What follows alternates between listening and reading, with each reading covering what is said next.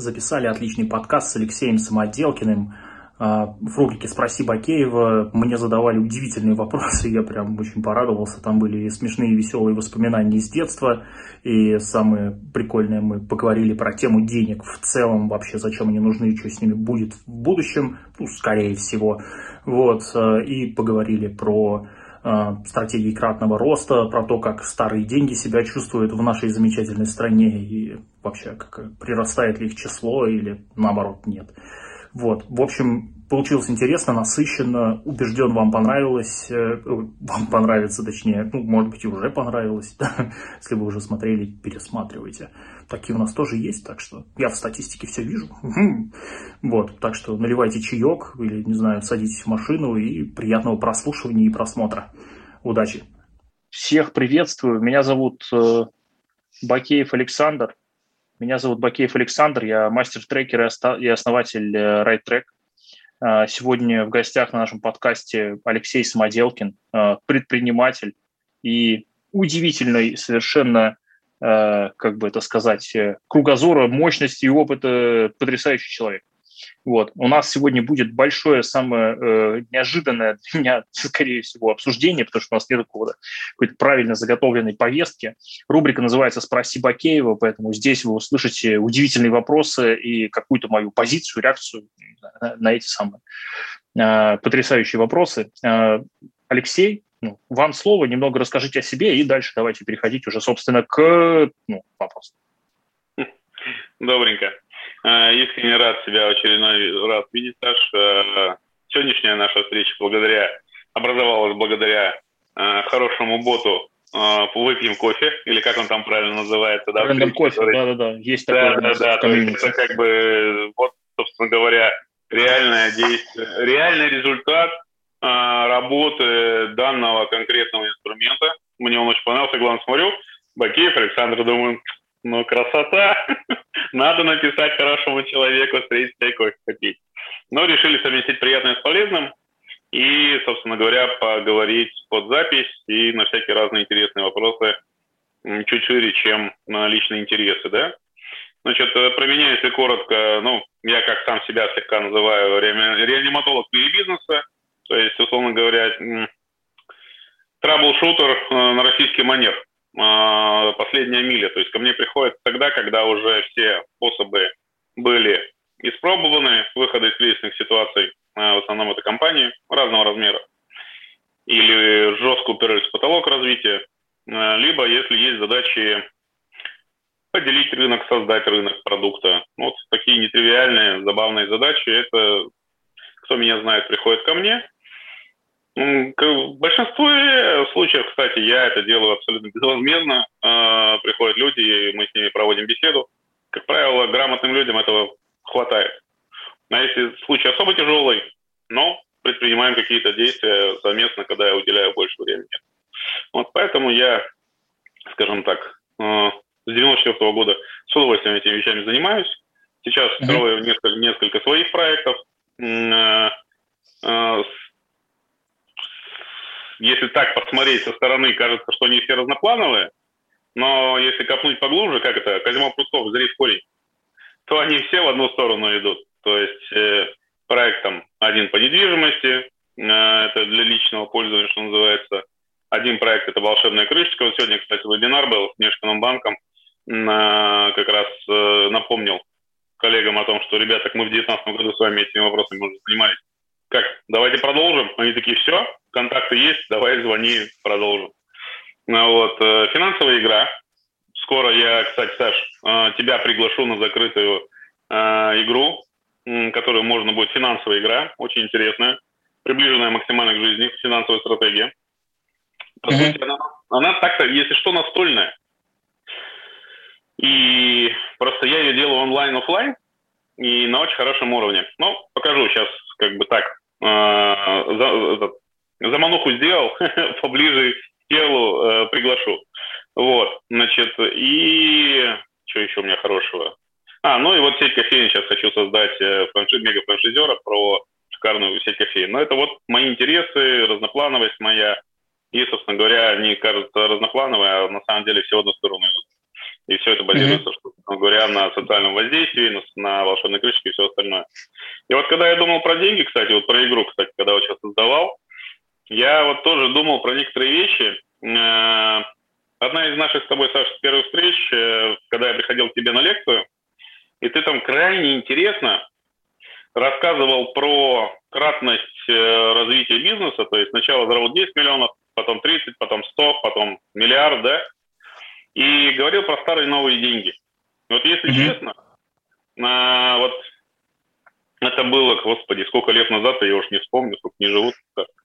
Ну, вот. три или четыре, я думаю. Ну, что-то такое, да. А, вот у меня вопрос. Как думаешь, что-то изменилось, что касается в России отношения к старым новым деньгам за это время? А, отношение к ним, отношение, скажем так, может быть, какие-то отношения сил какое-то изменилось. И кратность роста бизнеса, э, сильно ли изменилась механика, исходя из э, последних э, изменений 2020 года, который, по сути, изменил жизнь всего мира, как это, до и после? Вот в данном случае, что ты думаешь по этому поводу? Ну, тут три вопроса э, в ну, да. одном. Да, да, да. Давай я начну с э, этих самых старых новых денег, конкретно в нашей э, локации, в смысле ну, России и окрестности. Э, за прошедшие там где-то года четыре, вот с момента нашего знакомства, первого контакта какого-то, э, положение стало только лучше, старых представителей старых денег стало только больше, потому что представители старых денег – это, собственно, дети. Э, дети, которые получили наследство, наследники, это дети, которые вошли в там, бизнес семейный, либо построили свой, либо там, занялись еще чем-то. Э, это таких детей становится ну, больше ну, со временем. Ну, то есть их вот количество растет. Почему мне так кажется? Почему их количество растет? Э, значит, при предположении базовом, что у нас доля этих самых, скажем так, наследников – она от общей доли э, долларовых миллионеров в штуках, предположим, не меняется в России. Ну, да. ну предположим, это какое-то стандарт, ну, там, не знаю, какое-то число, короче, ну, там плюс-минус стабильно. Да? То есть мы предполагаем, что они там э, с той же скоростью прирастают э, среди долларовых миллионеров, с которой прирастают все остальные вообще долларовые миллионеры. Да? Хотя как бы история знает, что на самом деле там старые деньги становятся представители старых денег, да, они становятся богатыми гораздо быстрее, чем представители денег новых. Но их меньше количество. Да? Но тем не менее, а, предположим, что их столько же. С такой же долей они растут. С такой же скоростью их число растет, как и число долларовых миллионеров в целом. И вот э, по э, данным агентства Night Frank, которое банчит и торгует активно э, недвижимостью, в том числе премиальной и, не побоюсь этого слова, люксовой, а это две большие разницы, ну да. Вот э, примерно раз в 10 по стоимости. Вот. Они говорят, что по их данным, э, значит, число таких э, людей, ну, долларовых миллионеров в нашей Российской Федерации вырастет еще в полтора раза за следующие пару лет. Ну, там, года за третий. Полтора? Вот. Да. Поэтому, когда э, вы мне э, или там э, граждане какие-то начинают рассказывать о том, что в России тяжело делать бизнес, э, все, все пожрал долгоносик и вообще как бы жизнь боль, я говорю, в целом, наверное, вы правы, но конкретно да, относительно да, да. вашей жизни. Вот, потому что цифры э, про значит, расслоение говорят о том, что в верхнем слое народа тоже становится больше. Э, не волнуйтесь, пожалуйста, за них. Вот, это первое. Эм, второе, э, касательно старых денег, э, что я хотел, хотел бы сказать. Далеко не все представители старых денег сейчас сфокусированы именно на зарабатывании собственного капитала, потому что зачастую есть какие-то уже, ну, назовем это, инфраструктуры от семьи. Вот. Mm. А, некоторые из них сфокусированы уже не на том, чтобы заработать еще один миллион там, рублей или долларов, или там, евро, а на том, чтобы сделать э, влияние там, их, э, их семьи ну, каким-то заметным там, увеличить его. Вот. В этом случае как бы тоже, в общем, э, у нас про это исследований мало, метрик на эту тему у нас тоже мало. Но общие показатели, ну, исходя из расслоения да, общества, они показывают, что число таких людей тоже растет, и они тоже, в общем, ну, не, исчезают из Российской Федерации. Поэтому как бы я могу сказать, что там, исходя из вот этих двух вещей, да, я могу сказать, что старым деньгам в России в целом как бы есть где развернуться и, в общем, чем, чем позаниматься. Вот, это первое. Второй вопрос, вторая часть вопроса, когда ты задавал, он про, э, насколько я помню, он про, значит, кратный рост. Изменился ли, э, изменились ли подходы к реализации этого самого механики, роста? Да, да механики. Да. Вот. Э, если честно, э, я вообще такого не заметил. Угу. Я имею в виду, что да, безусловно, Э, там инструментально как-то поменялось поведение у потребителей, там условно они за колбасой раньше ходили ножками, а сейчас в телефоне кнопку нажимают.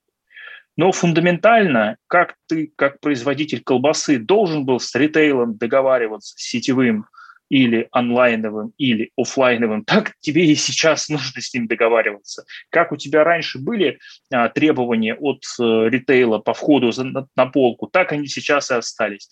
То, что у тебя название ритейла поменялось, ну уж прости. Вот. А, касательно э, там хорики и общепита, да, здесь вот самые большие, наверное, трансформации произошли, потому что там раньше а, народ условно делал какой-нибудь хуторок с гостиницей для себя и понимал, что эта штука будет окупаться еще сто лет, бог с ней, ну, условно там, 20, ну, кор- короче, просто долго. Вот. Но все это время она как бы с понятной, прогнозируемой этой самой генерит кэш.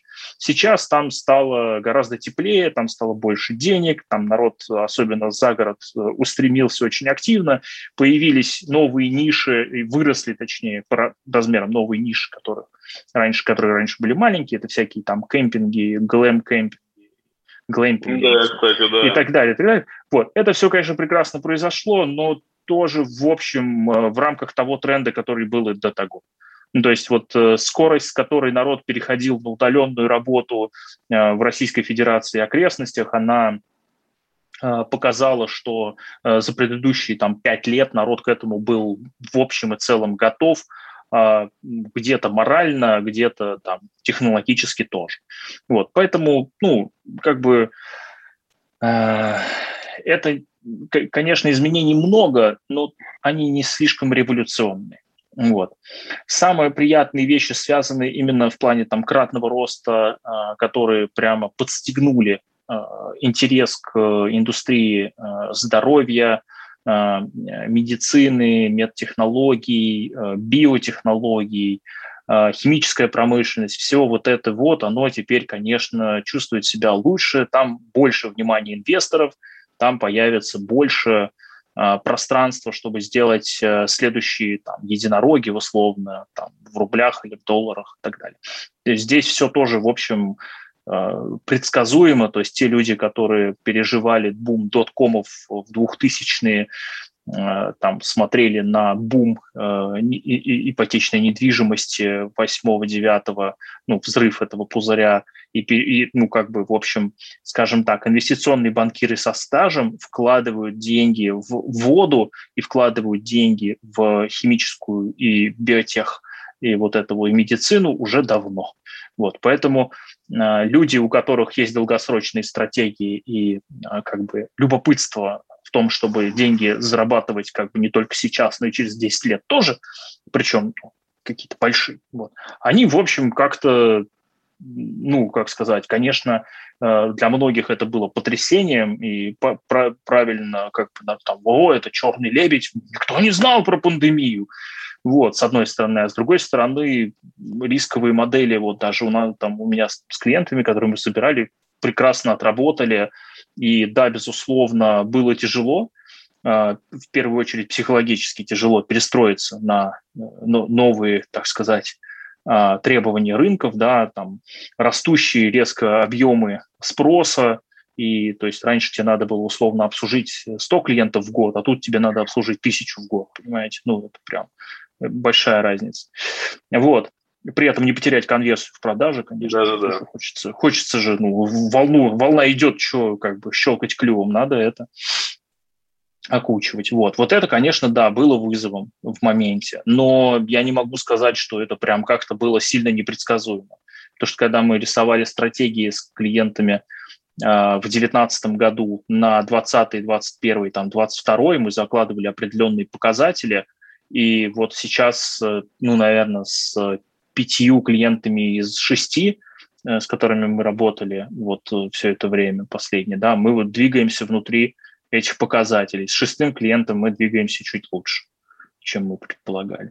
Вот, поэтому не, не в смысле, что вот там у нас так все уникально хорошо. Безусловно, это потребовало там пивотов, э, перепридумывания всего, э, переоткрывания себя, там слома устоев, э, там увольнения самых ценных кадров, которые считались абсолютно незаменимыми. Вот, ну, конечно, стресс, там, проблемы с партнерами, проблемы с генеральными директорами, проблемы с советами директоров, проблемы с продуктами, с решениями, с бизнес-процессами. Мы хлебнули всего прямо э, в ассортименте, но справились, справились. Вот. Поэтому вот я, я, если вот отвечать на вопрос именно как на такой про кратный рост, ну, вот те концепции, которыми мы пользовались там пять лет назад с клиентами, они, в общем, а, фундаментально не поменялись. Поменялось немножко там, их исполнение этих концепций, там какие-то технологии добавились, но как это, у человека все еще две руки, две ноги и одна голова, и поэтому мы как ну, на это опираемся. Я понял. Слушай, ну прикольно, прикольно. Я думал, какие-то там все-таки произошли какие-то небольшие изменения, которые сдвинули это все конструкцию хотя бы в какую-то сторону. Ну, вот. ну да, знакомые, кстати, слова говоришь насчет там клиентов. Не будете справляться, свистите, звоните. Ну вот. А, смотри, еще какой вопрос. Смотри, вот у тебя сообщество. Оно, кстати, mm-hmm. сколько уже насчитывает народу? Оно ведь у тебя растет потихоньку. Ну, по 400 человек где-то. Вопрос. А, планируется делать какие-то совместные проекты внутри сообщества с привлечением тех, кто внутри? То есть, э, там, условно говоря, не знаю, знаешь клуб «Деньги»? Любоня, Андрюхи? Не, не э, слышал? Есть, э, ну, если вопрос ко мне про там, совместные проекты, то я могу сказать, что совместные проекты внутри комьюнити люди делают, в том числе и я, с первого дня существования этого сообщества, Серьезно? уже очень давно. А почему и... об этом не рассказывается? А зачем? Не знаю. Я, я думал, очень извиняюсь, но у нас вот есть люди, которые друг в друга инвестировали деньги внутри комьюнити. Серьезно? У нас внутри комьюнити есть э, люди, которые были чьими-то клиентами внутри комьюнити. У нас внутри комьюнити есть люди, которые там друг другу помогали решать э, очень непростые вопросы с представителями власти в совершенно неожиданных местах и странах в мире. И, ну, как бы, а, о чем мы простите, должны рассказывать знаю, наружу. Так история. Зачем? Вы еще мне скажите в список Forbes отправить всех людей, кто туда по капиталу подходит. Это, простите, для Нет, чего? Нет, это не обязательно. А, ну, нет, то же самое. Я имею в виду, что а, деньги любят тишину. И, ну, вот у нас в комьюнити народ э, как бы понимает, по какой причине они любят тишину и нормально, спокойно к этому относятся. Э, некоторые любят друг с другом э, как бы сработать больше. Кто-то в кого-то вложил денег, и они вместе потеряли. Кто-то вложил э, денег в какую-то инициативу, и они все вместе заработали. Но это как бы личный выбор каждого. В нашем комьюнити народ имеет такое некоторое дополнительное доверие друг к другу, с одной стороны, а с другой стороны, все это Э, изрядно приправлен конфиденциальностью и профессиональной этикой. Поэтому, ну как мы можем, э, там, я не знаю, люди Нет, на наших интенсивах иногда...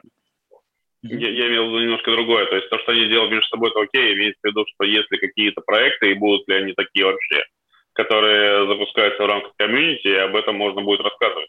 Я это имел в виду ну, у нас есть проекты, которые мы запускаем в рамках комьюнити, о которых рассказываем. Ну, например, там у нас есть профессиональные мастер-майнды, куда люди приходят друг для друга решать, э, ну, помогать друг другу решать проблемы, ну, в групповом формате. У нас такие вот проекты есть. У нас есть э, активности внутри комьюнити, когда, например, запускают какую-nибудь акселерационную программу, и в нее приходит много участников нашего сообщества для того, чтобы быть экспертами, трекерами или что-то такое. У нас есть активности, когда внутри сообщества кто-то из инвесторов говорит, знаете, у нас тут в портфеле 20 проектов, мы вот смотрим, куда с ними там, а, куда их приткнуть, с одной стороны, а с другой стороны, что вот у нас такой портфель, а, как бы хотим его вырастить, там, приходить. Вот, и народ тоже приходит. Кто-то инвестором, кто-то экспертом, там, ну, кто как. По-разному очень люди уже имеют отношения внутри. Они об этом как-то, ну, кто-то рассказывает, тут нет. Это нормально. Вот. Потом очень важно еще понимать, что э, в нашем сообществе большое количество трекеров и предпринимателей э, и инвесторов, и очень часто это один человек. Он побыл трекером в каких-то проектах, ну, не знаю, там, в каком-нибудь акселераторе э, какого-нибудь крупного корпората. Вот. Увидел там пару проектов интересных для него, потом связался с основателями и туда проинвестировал потом воспользовался нетворком внутри комьюнити нашего и отвел эти проекты за руку в интересные э, и теплые места. Денег все заработали. Ну, хорошо же. Но, очевидно, рассказывать об этом публично, ну, наверное, ну, я бы лично не стал. Я знаю такие истории, но я не готов про них э, рассказывать в каких-нибудь средствах массовой информации. Я могу сказать, что они есть, но больше деталей я не расскажу. Я понял, понял. Ну, просто мне было любопытно, что этот как бы не, не слышно, не видно, я думал, ничего не происходит просто. Я понял. Э, понял. У нас много чего не слышно и не видно, потому что, в общем, не должно быть. Там как бы нету задачи это э, всем Ярить. рассказать, что да. У нас есть задача сделать так, чтобы благосостояние каждого участника комьюнити росло, и чтобы социальный статус каждого участника комьюнити рос. По этим двум метрикам я понимаю, что комьюнити работает хорошо и позитивно влияет на участников. Но вот у нас пока что, если смотреть на людей, которые к нам присоединились э, э, и про, провели у нас больше года в одном, ну, в нашем комьюнити, ну, то есть вот год или больше, вот у них у всех и то, и другое происходит. Вот. Мы очень, э, ну, как сказать, ну, я достаточно внимательно за вот этими двумя показателями слежу. Социальный статус говорит о том, что человек ценен для общества, а рост его благосостояния говорит о том, что наша комьюнити достаточно позитивная среда для развития э, конкретного гражданина. Вот. Поэтому вот как-то на это мы внимание обращаем в основном. Слушай, круто, круто.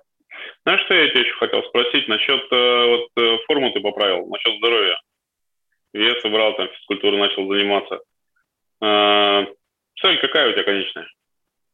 Ты просто это делаешь для того, чтобы в какую-то норму зайти и все, или какая все-таки есть цель? А, здесь есть несколько моментов. А, во-первых, я как только начал этим заниматься, ну, пункт номер один – это здоровье, это пункт номер один для меня. То есть э, качество жизни э, должно быть получше, повыше. Я понимаю, что там, э, вес в этом мне мало помогает. Да? Там, чем он больше, тем мне тяжелее и хуже, ниже качество жизни. Знаю, блин, перед пандемией вот. как раз, блин, минус 25 у самого было. А потом хренак, блин, и все сломал, блин, этот график. Да, да, да. Вот. И это первое. Второе, как только я начал заниматься вопросами здоровья, Э, у меня появились, э, во-первых, э, побочные задачи – это ну, как бы починить в организме все, все, что успело сломаться к этому возрасту. И как только я начал тренироваться регулярно, я увидел, что там поломалось много чего, этим надо просто заниматься системно, непрерывно, и как бы все будет хорошо.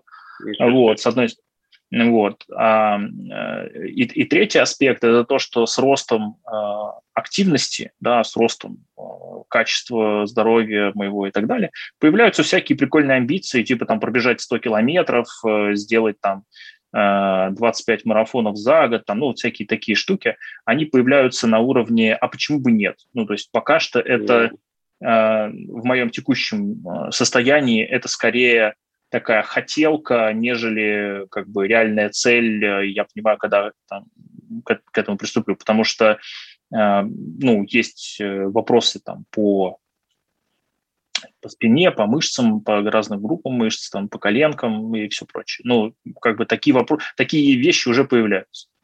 Вот, поэтому здесь Молодой э, здоровье, с одной стороны, качество жизни, а с другой стороны, э, там есть некоторые спортивные амбиции тоже. Хм, прикольно, нет, я до спорта, конечно, не дорос, хотя в свое время занимался, но вес убрать надо. Я говорю, 25 убрал, блин, потом опять 15 набрал. Что так, сплошное расстройство. Сейчас снова надо выбирать уже и приходить в норму. Mm-hmm. Вот, тоже займусь. Смотрю, вот так периодически видел твои пробежки, все остальное. Но мне пробежки еще рановато, иначе колени, суставы полетят ни, ни, ни к черту, что называется, с лишним весом. Сначала убирается вес, потом спокойно уже начинается беготня, скажем так. Слушай, смотри, э, прикольно. Вот э, здоровье, конечно, это вообще крутая вещь, потому что я вот тоже как бы к ней пришел точно так же примерно, как и ты. То есть там, я помню, ты рассказывал, там в Фейсбуке у тебя было написано эти вещи. Смотри, какой вопрос. Вот, э, а, вот все вот эти вещи, которые ты сейчас делаешь, они чтобы что? У тебя есть какая-то конечная цель этого проекта? Или проектов, как правильно сказать? То есть... Э, Какого э, из? Э, любого. То есть что останется после тебя, Саша?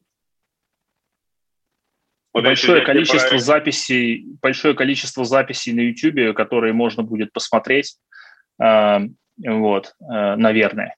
Ну, это как минимум. Нет, э, наверное, останется, работать, да? Э, да, наверное, останется какое-то количество выпускников, э, у которых будут э, мои материалы. Наверное, останется какое-то количество клиентов, которые будут э, там, иметь наше взаимодействие в качестве какой-то части своей жизни. Вот. Э, ну, дети останутся, внуки останутся. Ну, я надеюсь, я даже буду внуков. Вот. Ну, то есть вот э, это те вещи, которые там точно после меня, ну, какие-то какие будут. В плане профессиональных свершений, ну, посмотрим, посмотрим. Еще очень рано об этом говорить. Какие-то большие именно масштабные вещи, которые мне хочется построить, э, и чтобы они работали, э, так сказать, во благо э, там, моей семьи, общества и развития мира в целом, да, там, и человечества и цивилизации, ну да, там есть некоторые идеи, как, как это мне хотелось бы. Вот. Но я прекрасно при этом понимаю, что если этого мне не удастся сделать при жизни, то, в общем, ничего страшного не произойдет. Я надеюсь, что найдутся люди, которые захотят это продолжить потом. В политику пойдешь? Не очень понимаю вопрос. Что ты имеешь в виду? Депутатом депутатом для того, Пока чтобы мне 35 лет. В лучшем случае лет через 15 я начну там как-то думать вообще про э, эту историю. В твоем возрасте не пацаны за собрание уже залетают вовсю, причем э, прекрасно знают этих людей, они без э, пап-мам, что называется, работают, но идут в эту сторону. Я знаю большое лет. количество людей, которые в моем возрасте в тюрьму садятся. Еще я знаю много людей, да. которые не дожили до моего возраста. Это совершенно Это не да. значит, что я, к этому надо как-то относиться. А, есть люди, которым нравится заниматься а, определенными ну, видами деятельности. Пусть занимаются, я совершенно не против. А, поэтому для меня работа в, ну, там, на благо общества – это не обязательно работа, связанная с тем, что нужно там, быть депутатом или носить погоны или чем-то подобным заниматься. Это совершенно не обязательно.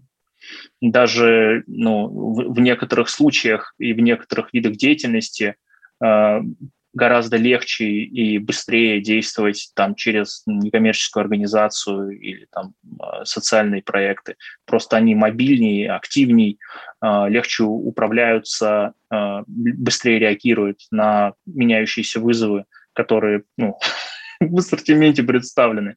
Поэтому тут очень большой вопрос, как бы в какой форме заниматься как бы служению обществу и в какой именно момент времени. Поэтому для меня это вопрос открытый, я на него как-то себе пока не ответил, если честно.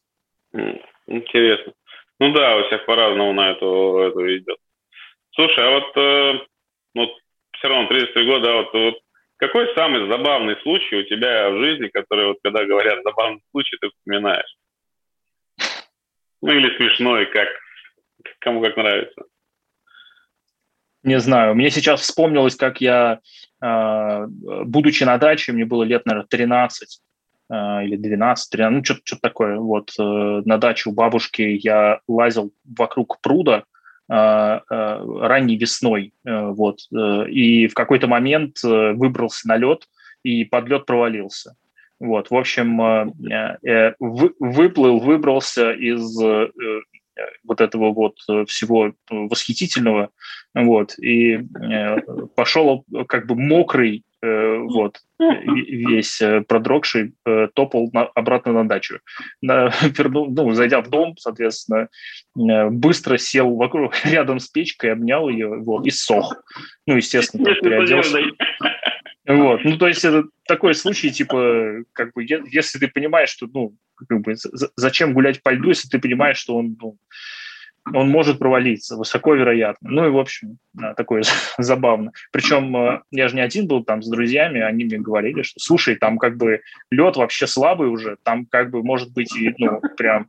Я говорю, да ладно, нормально все будет. Ну, в целом нормально, я выжил, вот, но с тех пор я э, по льду так не гуляю. Вот, поэтому, ну, такой момент. Поэтому я, я не уверен, что это прям какая-то сильно забавная история, вот. Но она мне почему-то сегодня вспомнилась, поэтому... Вот. Ну да, вот. иногда бывают такие случаи, да. Да, не, не гуляйте по льду, не, не гуляйте по льду и обнимайте теплые печки, и будет вам хорошо. Это точно, теплая печка есть хорошая. Да, да, да. Вот, поэтому тут, ну, как бы так такое, это забавно.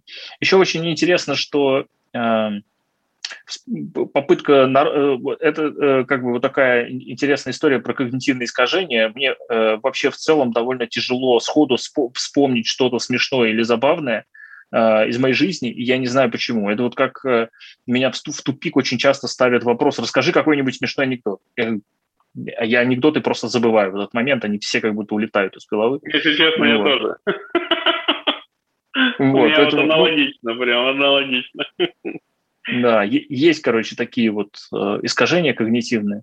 Еще очень интересно, что та история, которая кажется забавной в моменте, ну, там, когда мне было, там, условно, не знаю, там, 15 лет, мне там казались смешными и забавными какие-то, ну, там, происшествия вокруг меня или мультики, или что-то, какие-то анекдоты, цитаты с Башорга, еще что-то. А сейчас я понимаю, что то, что тогда я считал забавным и интересным, мне вообще не забавно и не интересно. И очень важно здесь, э, я обращу внимание твое на то, что в разные периоды жизни э, мы на самом деле разные, э, имеем очень разное восприятие. И это одна из часто встречающихся историй про когнитивные искажения – это когда мы пытаемся себя сегодняшних проецировать в свое прошлое и смотреть, типа, блин, какой я был тогда, там, условно, тупой и ничего не понимал, вот, хотя на самом деле а, как бы так нельзя делать, потому что вы просто, ну, а, знаете, как это, нейросеть внутри головы была сильно по-разному развита. Вот. И вот это очень часто встречающееся когнитивное искажение, особенно когда, а, например, там с горизонтом в два года руководители говорят, что, блин, ну вообще мы таких ошибок понасовершали и очень сильно рефлексируют на эту тему, переживают, волнуются, грустят. Вот. А так не надо делать. Вы были просто другими людьми. Ну да, все, все уже случилось, что суетиться-то? Все, ну да. Как бы, но как бы все, работаем с тем, что осталось. Я тоже иногда типа знаешь, такой, блин, ай, мне мои знания, да в 90-е, ой, как хорошо было, там же, блин, там такой клондайк возможностей было. Сейчас, конечно, они тоже есть другие, но просто вот прям иногда ностальгия, так скажем, ностальгия. Слушай, смотри, Сань, э, что хочу спросить. Вот есть такой анекдот у меня – Единственный, который я, можно сказать, запомнил, э, даже его в Facebook все написал. Э, прилетают, значит, два инопланетянина в Землю э, с целью переписи разумного населения. Вот, значит, смотрит, человек идет. Окей, иди сюда, дорогой. Подходит, говорит, ну-ка расскажи, вот мы тут переписью занимаемся, расскажи, как у вас тут обстоят дела с экологией. Ну, такой, ну, все хорошо, значит, там это сделаем, это делаем, это делаем. Там, ну, кое-где что-то не получается, но денег иногда не хватает. Но в целом работаем. Ну, хорошо. Как у вас со здравоохранением? Ну, примерно такой же ответ, да. И вот так вот несколько вопросов-ответов. Значит, в принципе, все хорошо, но где-то что-то не успеваем доделать, потому что денег не хватает. Мы такие, ладно. Значит, э, и, значит, э, в конце беседы, значит, один инопланетянин на него, значит, землянин спрашивает, говорит, ты, дорогой, скажи нам, пожалуйста, у нас есть огромные возможности, говорит, что за ресурс такой деньги? Где он, на какой планете есть? Мы, говорит, сейчас летаем туда, там, накопаем, там, что-нибудь сделаем, привезем, чтобы вам хватило, чтобы у вас жизнь была идеальная. О, вот мужик такой, да вы, говорит, не переживайте, говорит, э, этот, мы деньги, говорит, сами печатаем. В этот момент, значит, инопланетянин один поворачивает к другому, говорит, полетели, говорит, отсюда, здесь нет разумной жизни. Угу. Вопрос. Когда я первый раз этот анекдот прочитал, знаешь, так хихикнул такой, думаю, а, нормально. Потом я прочитал этот анекдот тут же второй раз. Потом я его прочитал третий раз, и каждый раз, когда я его читал, мне становилось все грустнее, грустнее, грустнее. И вот я сегодняшнюю беседу начал «Старые новые деньги», да? И вопрос, да, вот анекдот, то есть мы настолько, вот до чего мы дошли, что делать дальше с этим миром, вообще в целом, концептуально. Потому что сейчас у нас настолько вот этот вот, ну, в данном случае капиталистический строй у нас сейчас уже практически везде на планете, за исключением некоторых стран с вариациями на тему. СССР как таковой со своей социальной миссией в моменте пока исчез. Вот. А, и вопрос, получается, сейчас на самом деле, да, вот у нас столько проблем с точки зрения, там, это надо починить, то надо сделать, все надо сделать. Ну, просто элементарно, да? А мы каждый раз упираемся в ситуацию, э, денег не хватает. Или, допустим, собрать на лечение ребенку, мы э, берем благотворительность, вместо того, чтобы взять и целенаправленно просто ну, оплачивать работу этих э, больниц, всего остального, да, то есть врачей. Э, то есть, вот опять же, да, то есть странный такой ресурс – деньги. То есть мы его печатаем сами, и одновременно мы какие-то вещи не делаем, потому что нам не хватает денег. Как с этим бороться, Саша? Как? Ну, Что давай начнем сделать? сначала. Там, в том месте, где ты пытался пересказать рассказ «Денежное дерево» товарища Клиффорда Саймака, который написал этот рассказ в 1958 году в первой публикации. Это рассказ вообще? Ну, ты как-то ознакомься с классикой, да. И там Нет, немножко слушай, все интереснее, чем просто... Фантастику. Э... Слушай, нет, я не, не сталкивался с ним, это я прочитал в виде анекдота. Ну, допускаю. В общем, это очень сильно э, упрощенный сюжет рассказа «Денежное дерево» да, э, товарища Саймака. Ну, так это, просто если кто-то захочет э, окунуться это, к Это у нас деталям. фантастика или что это у нас? Да, это, фан, там, это фантастика. Слушай, э, мировую фантастику очень много чего читал, люблю, уважаю, очень много читал, ну, но может быть, тебе будет не попадался вот. мне, да. Ага. Эм, касательно истории, про которую ты говоришь, э, ну, как бы просто эм, э, наше общество достаточно сложно устроено само по себе. И если смотреть на э, распределение благ, я имею в виду в первичных метриках, не во вторичных метриках. Это вторичные метрики, они монетарные всегда, они про деньги например, да, там кто-то кому-то дал 100 рублей.